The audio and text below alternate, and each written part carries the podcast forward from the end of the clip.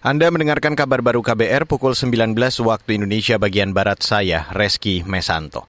Saudara gempa bumi di Kabupaten Cianjur, Jawa Barat menyebabkan 50-an orang meninggal. Selain itu ada puluhan orang diperkirakan masih tertimbun reruntuhan bangunan atau longsor yang terjadi akibat gempa. Juru bicara Badan Nasional Penanggulangan Bencana atau BNPB Abdul Muhari.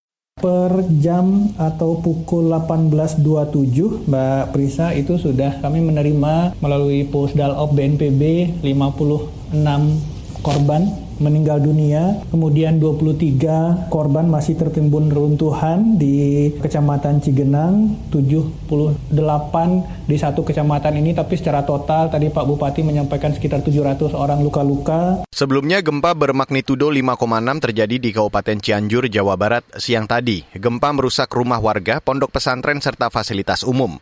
Kepala BNPB Suharyanto mengatakan besok pagi dirinya dan tim BNPB akan langsung bergerak ke lokasi terdampak gempa di Kabupaten Cianjur. Beralih ke berita selanjutnya, Saudara, Presiden Joko Widodo mengingatkan jajarannya berhati-hati mengeluarkan kebijakan, terutama yang berkaitan dengan hajat hidup orang banyak. Wanti-wanti itu disampaikan Jokowi saat menghadiri Musyawarah Nasional Himpunan Pengusaha Muda Indonesia atau HIPMI ke-17 tahun 2022 di kota Surakarta, Jawa Tengah hari ini. Hati-hati membuat kebijakan, begitu salah sedikit bisa berdarah-darah dan itu sudah ada contohnya. Saya kira saudara sudah tahu di Inggris karena salah sedikit kebijakan, salah membuat policy, hasilnya bisa ke mana-mana. Jokowi juga mengingatkan para pembantunya berhati-hati mengelola strategi ekonomi dalam kondisi dunia yang sulit diprediksi. Selain itu, dia meminta agar kebijakan yang dibuat memperhatikan kondisi real di lapangan.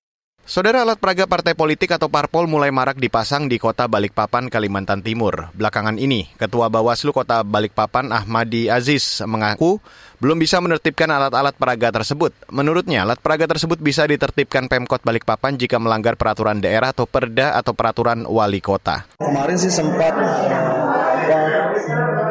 koordinasi dengan Kasbangpol agar mengundang seluruh stakeholder untuk rapat bersama untuk mendiskusikan terkait dengan maraknya uh, alat peraga alat peraga sosialisasi saat ini. Dan cuma memang kami Bawaslu belum bisa menjangkau ke sana karena mereka belum peserta. Karena salah satu tugas kita adalah mengawasi peserta. Nah, nah sedangkan peserta belum ada. Ketua Bawaslu Kota Balikpapan Ahmadi Aziz menambahkan saat ini masih dilakukan verifikasi faktual khususnya parpol yang pada periode kemarin tidak lolos parlemen. Kata dia Bawaslu akan fokus mengawasi setelah KPU menetapkan peserta pemilu atau pada Desember 2022. Dan saudara, demikian kabar baru saya Reski Mesanto.